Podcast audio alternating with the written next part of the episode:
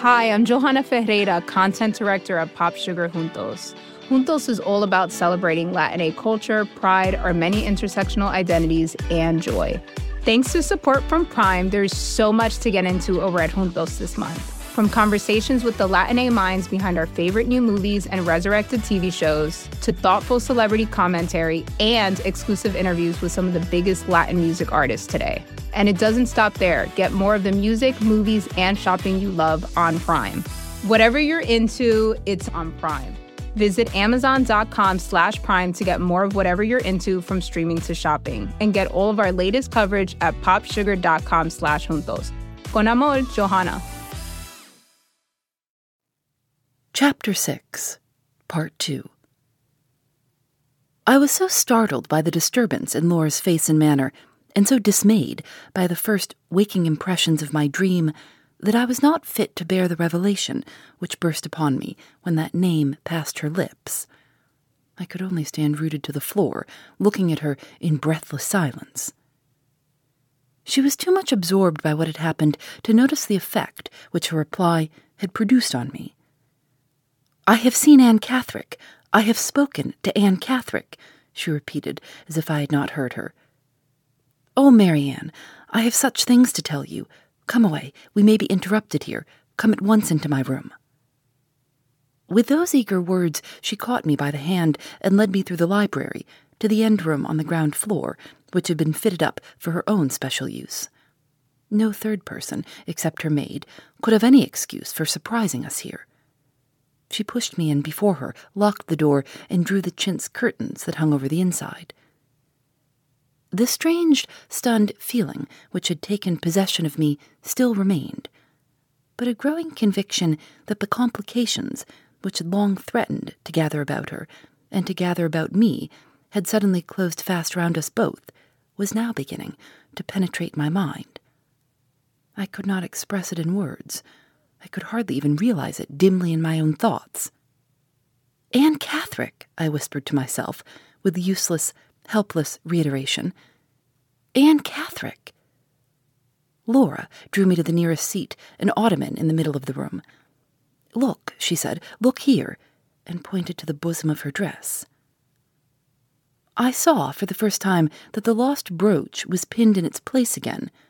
There was something real in the sight of it, something real in the touching of it afterwards, which seemed to steady the whirl and confusion in my thoughts, and to help me to compose myself. Where did you find your brooch?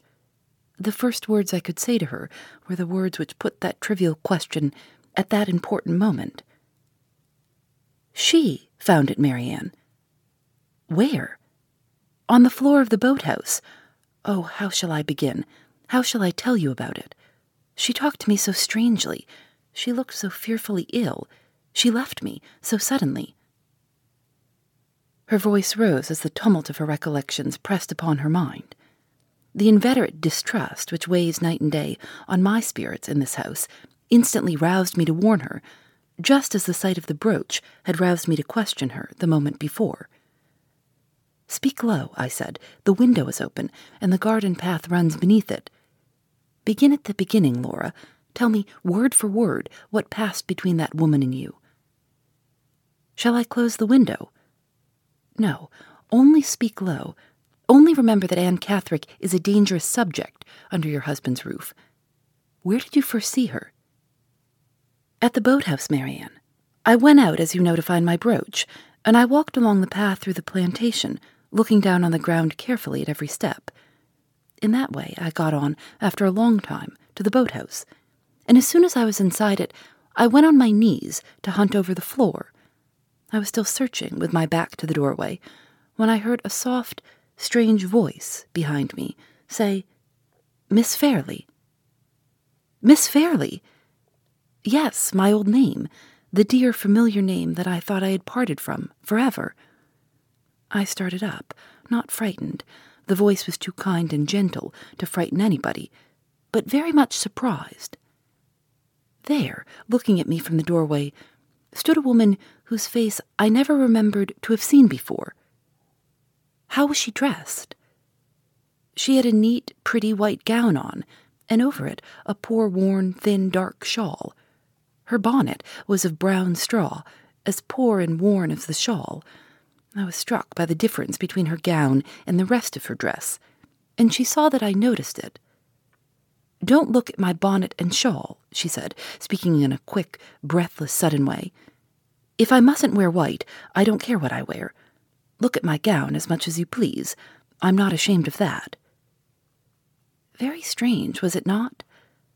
Before I could say anything to soothe her, she held out one of her hands, and I saw my brooch in it. I was so pleased and so grateful that I went quite close to her to say what I really felt. Are you thankful enough to do me one little kindness? she asked. Yes, indeed, I answered. Any kindness in my power, I shall be glad to show you. Then let me pin your brooch on for you, now I have found it. Her request was so unexpected, Marian, and she made it with such extraordinary eagerness, that I drew back a step or two, not well knowing what to do. Ah, she said, your mother would have let me pin on the brooch. There was something in her voice and her look, as well as in her mentioning my mother in that reproachful manner, which made me ashamed of my distrust. I took her hand with the brooch in it and put it up gently on the bosom of my dress. You knew my mother, I said. Was it very long ago? Have I ever seen you before? Her hands were busy fastening the brooch. She stopped and pressed them against my breast. You don't remember a fine spring day at Limmeridge, she said, and your mother walking down the path that led to the school with a little girl on each side of her. I've had nothing else to think of since, and I remember it. You were one of the little girls, and I was the other. Pretty clever Miss Fairlie and poor dazed Anne Catherick were nearer to each other than they are now. Did you remember her, Laura, when she told you her name? Yes, I remembered your asking me about Anne Catherick at Limmeridge, and your saying that she had once been considered like me. What reminded you of that, Laura? She reminded me.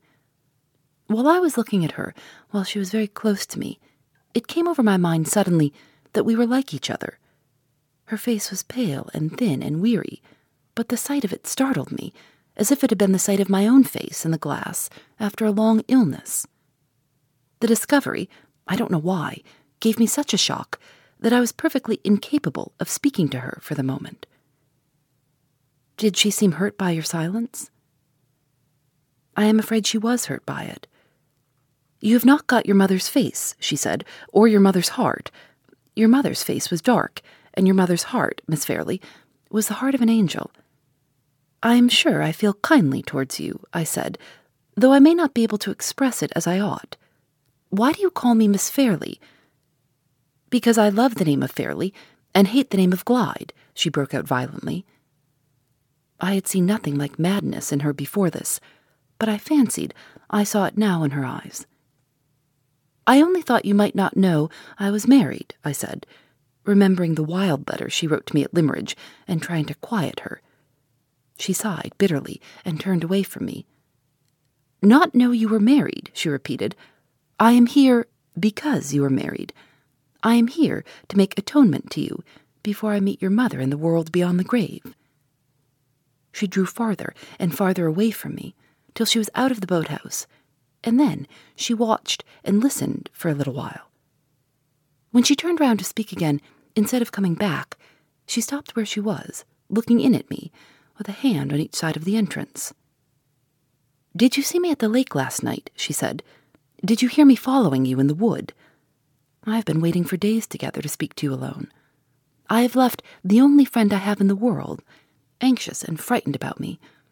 I have risked being shut up again in the madhouse, and all for your sake, Miss Fairlie. All for your sake. Her words alarmed me, Marian, and yet there was something in the way she spoke that made me pity her with all my heart. I am sure my pity must have been sincere for it made me bold enough to ask the poor creature to come in and sit down in the boathouse by my side. Did she do so?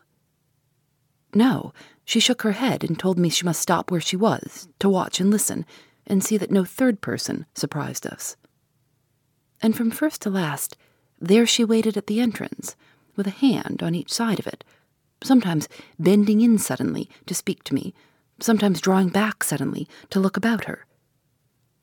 I was here yesterday, she said, before it came dark, and I heard you and the lady with you talking together.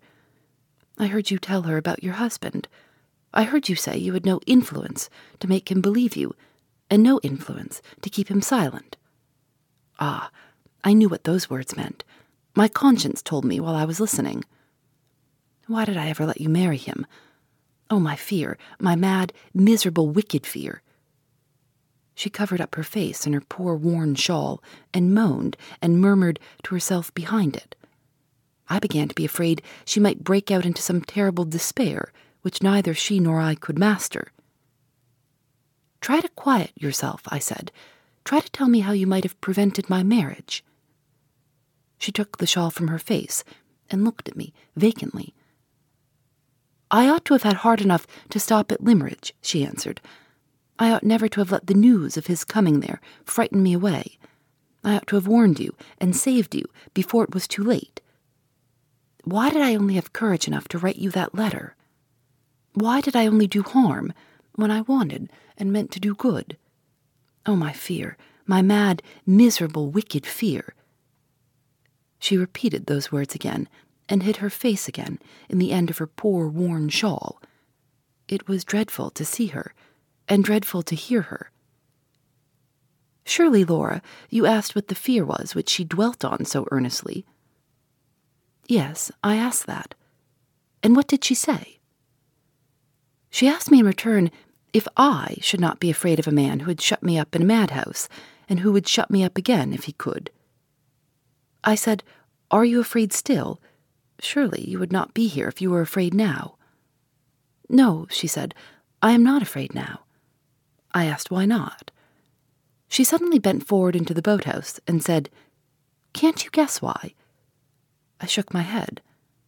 Look at me, she went on. I told her I was grieved to see that she looked very sorrowful and very ill. She smiled for the first time. Ill, she repeated. I'm dying. You know why I'm not afraid of him now. Do you think I shall meet your mother in heaven? Will she forgive me if I do? I was so shocked and so startled that I could make no reply. I have been thinking of it, she went on, all the time I have been in hiding from your husband, all the time I lay ill. My thoughts have driven me here. I want to make atonement. I want to undo all I can of the harm I once did. I begged her as earnestly as I could to tell me what she meant. She still looked at me with fixed, vacant eyes.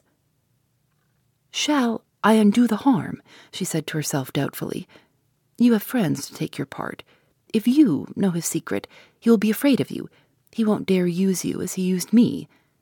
He must treat you mercifully for his own sake, if he is afraid of you and your friends.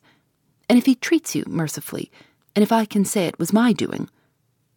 I listened eagerly for more, but she stopped at those words. You tried to make her go on? I tried, but she only drew herself away from me again, and leaned her face and arms against the side of the boathouse. Oh, I heard her say, with a dreadful, distracted tenderness in her voice. Oh, if I could only be buried with your mother, if I could only wake at her side when the angel's trumpet sounds, and the graves give up their dead at the resurrection. Marian, I trembled from head to foot. It was horrible to hear her. But there is no hope of that, she said, moving a little so as to look at me again. No hope for a poor stranger like me. I shall not rest under the marble cross that I washed with my own hands and made so white and pure for her sake. Oh no, oh no. God's mercy, not man's, will take me to her, where the wicked cease from troubling and the weary are at rest. She spoke those words quietly and sorrowfully, with a heavy, hopeless sigh, and then waited a little. Her face was confused and troubled she seemed to be thinking or trying to think. What was it I just said now? she asked after a while. When your mother's in my mind, everything else goes out of it. What was I saying? What was I saying?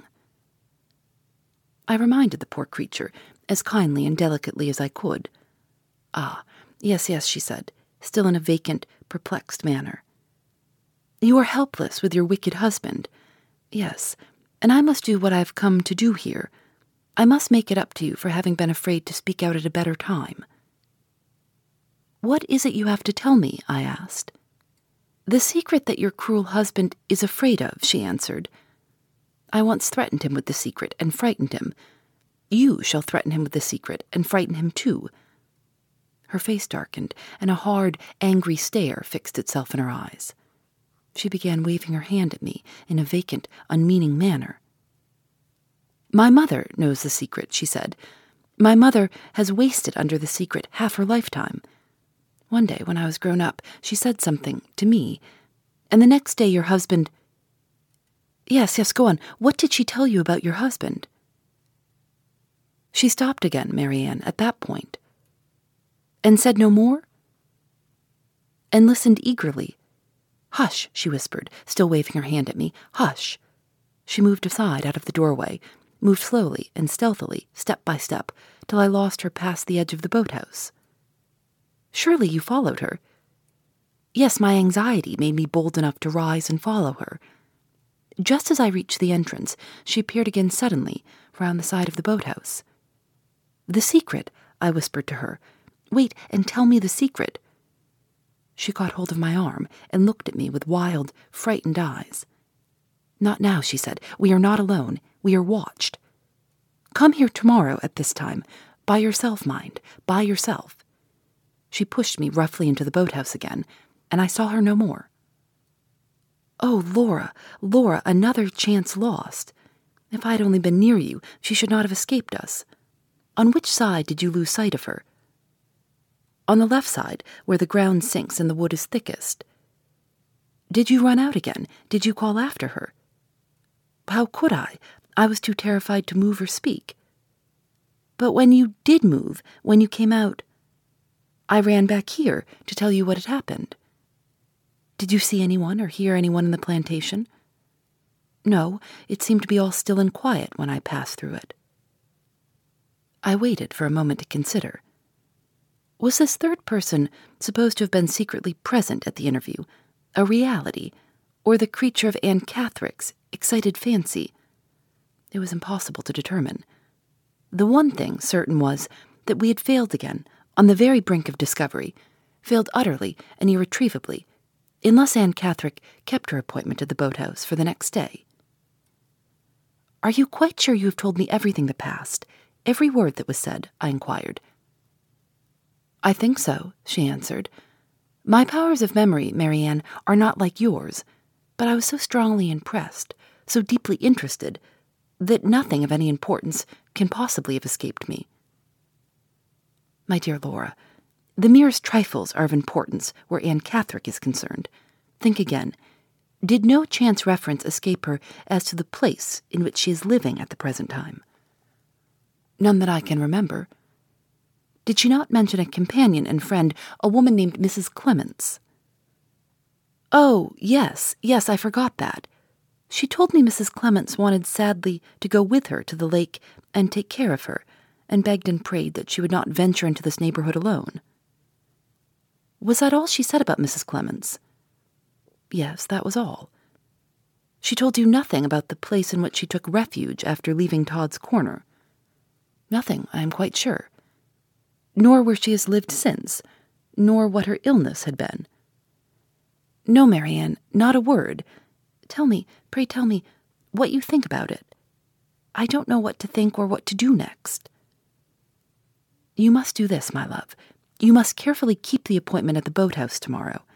It is impossible to say what interests may not depend on your seeing that woman again.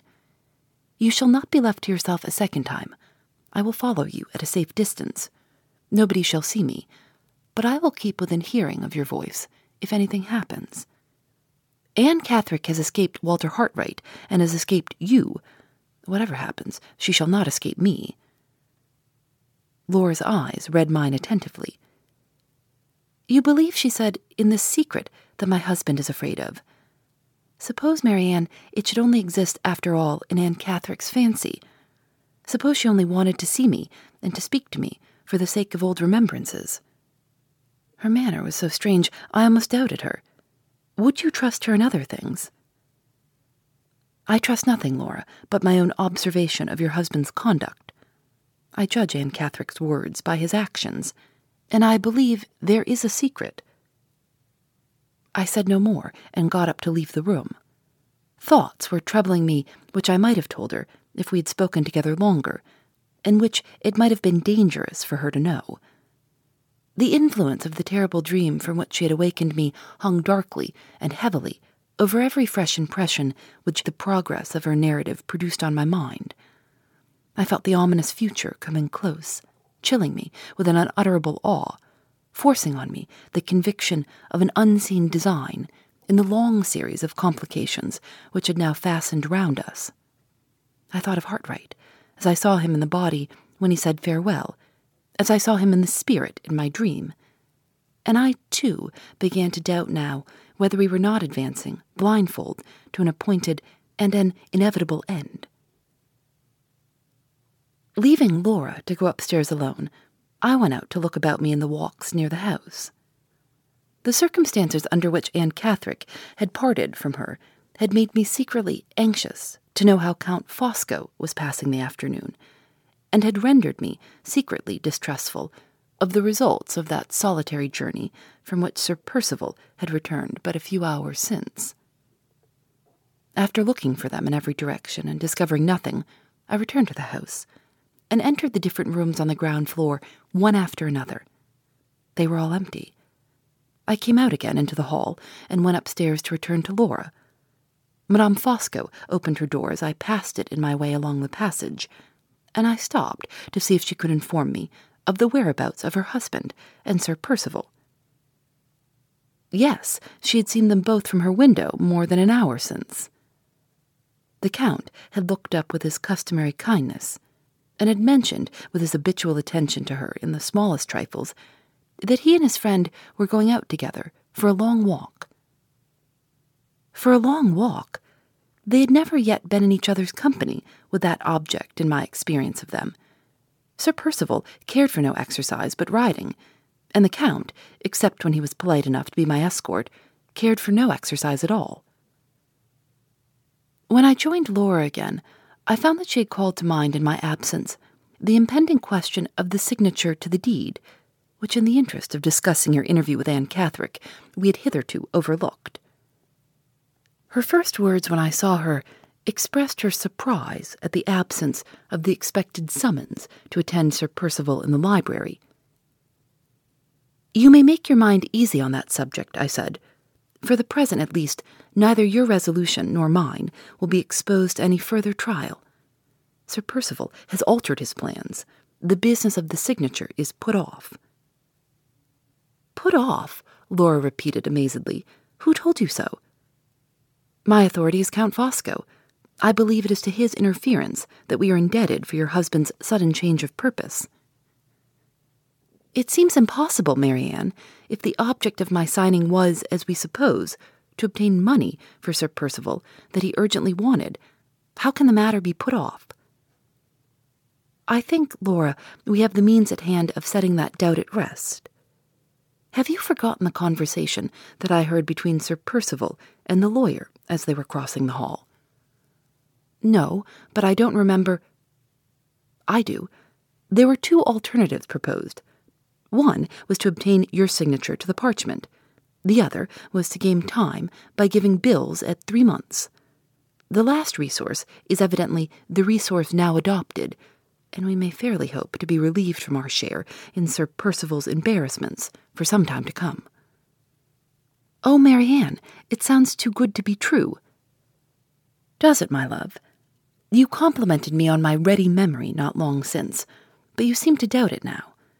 I will get my journal, and you shall see if I am right or wrong. I went away and got the book at once. On looking back to the entry referring to the lawyer's visit, we found that my recollection of the two alternatives presented was accurately correct. It was almost as great a relief to my mind as to Laura's to find that my memory had served me on this occasion as faithfully as usual. In the perilous uncertainty of our present situation, it is hard to say what future interests may not depend upon the regularity of the entries in my journal and upon the reliability of my recollection at the time when I make them. Laura's face and manner suggested to me that this last consideration had occurred to her as well as to myself. Anyway, it is only a trifling matter, and I am almost ashamed to put it down here in writing. It seems to set the forlornness of our situation in such a miserably vivid light. We must have little indeed to depend on when the discovery that my memory can still be trusted to serve us is hailed as if it was the discovery of a new friend. The first bell for dinner separated us. Just as it had done ringing, Sir Percival and the Count returned from their walk. We heard the master of the house storming at the servants for being five minutes late, and the master's guest interposing, as usual, in the interests of propriety, patience, and peace. The evening has come and gone. No extraordinary event has happened, but I have noticed certain peculiarities in the conduct of Sir Percival and the Count, which have sent me to my bed feeling very anxious and uneasy about Anne Catherick, and about the results which tomorrow may produce. I know enough by this time to be sure that the aspect of Sir Percival which is the most false, and which, therefore, means the worst, is his polite aspect. That long walk with his friend had ended in improving his manners, especially towards his wife. To Laura's secret surprise and to my secret alarm, he called her by her Christian name, asked if she had heard lately from her uncle, inquired when Mrs. Vesey was to receive her invitation to Blackwater, and showed her so many other little attentions that he almost recalled the days of his hateful courtship at Limmeridge House. This was a bad sign to begin with, and I thought it more ominous still that he should pretend after dinner to fall asleep in the drawing room, and that his eyes should cunningly follow Laura and me when he thought we neither of us suspected him. I have never had any doubt that his sudden journey by himself took him to Welmingham to question Mrs. Catherick. But the experience of tonight has made me fear that the expedition was not undertaken in vain, and that he has got the information which he unquestionably left us to collect. If I knew where Anne Catherick was to be found, I would be up tomorrow with sunrise and warn her.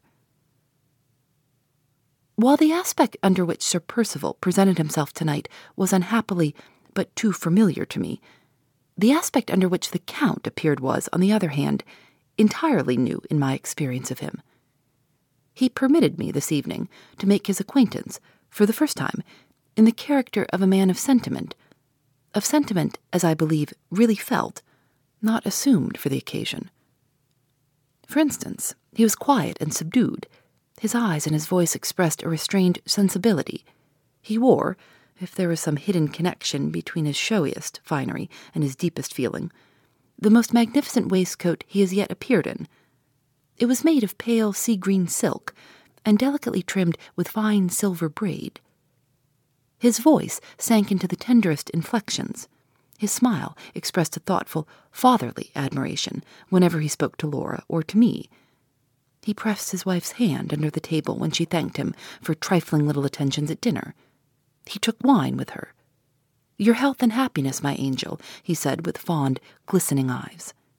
He ate little or nothing, and sighed, and said good Percival when his friend laughed at him.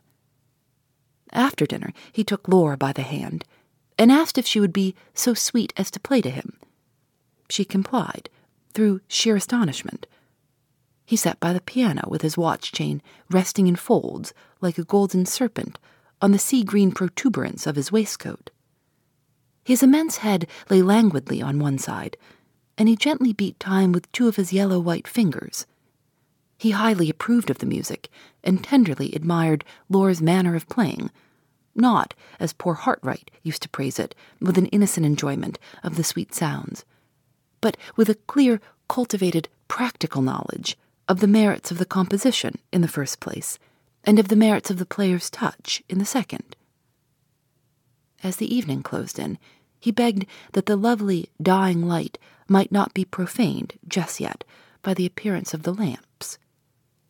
He came, with his horribly silent tread, to the distant window at which I was standing, to be out of his way, and to avoid the very sight of him he came to ask me to support his protest against the lamps.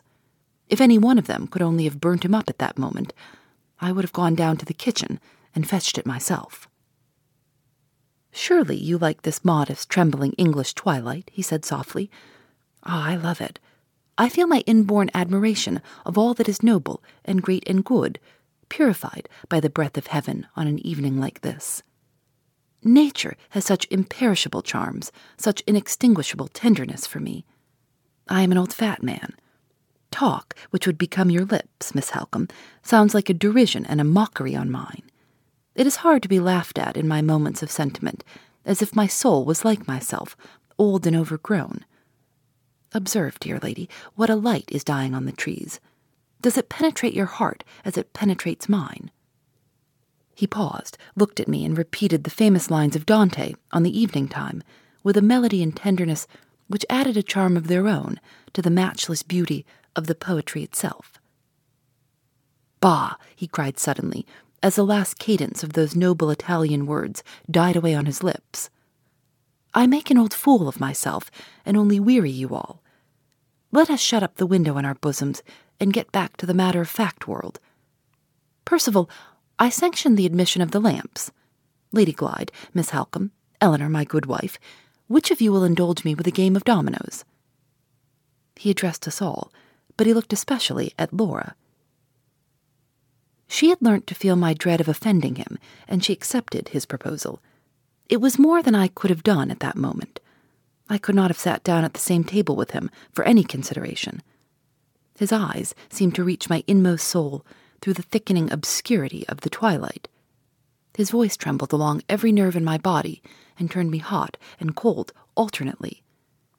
The mystery and terror of my dream, which had haunted me at intervals all through the evening, now oppressed my mind with an unendurable foreboding and an unutterable awe. I saw the white tomb again, and the veiled woman rising out of it by Hartright's side. The thought of Laura welled up like a spring in the depths of my heart, and filled it with waters of bitterness, never, never known to it before. I caught her by the hand as she passed me on her way to the table, and kissed her as if that night was to part us forever. While they were all gazing at me in astonishment, I ran out through the low window which was open before me to the ground, ran out to hide from them in the darkness, to hide even from myself. We separated that evening later than usual. Towards midnight, the summer silence was broken by the shuddering of a low, melancholy wind among the trees. We all felt the sudden chill in the atmosphere, but the Count was the first to notice the stealthily rising of the wind. He stopped while he was lighting my candle for me and held up his hand warningly. Listen, he said. There will be a change tomorrow. Phoebe Reads a Mystery is recorded in the studios of North Carolina Public Radio, WUNC.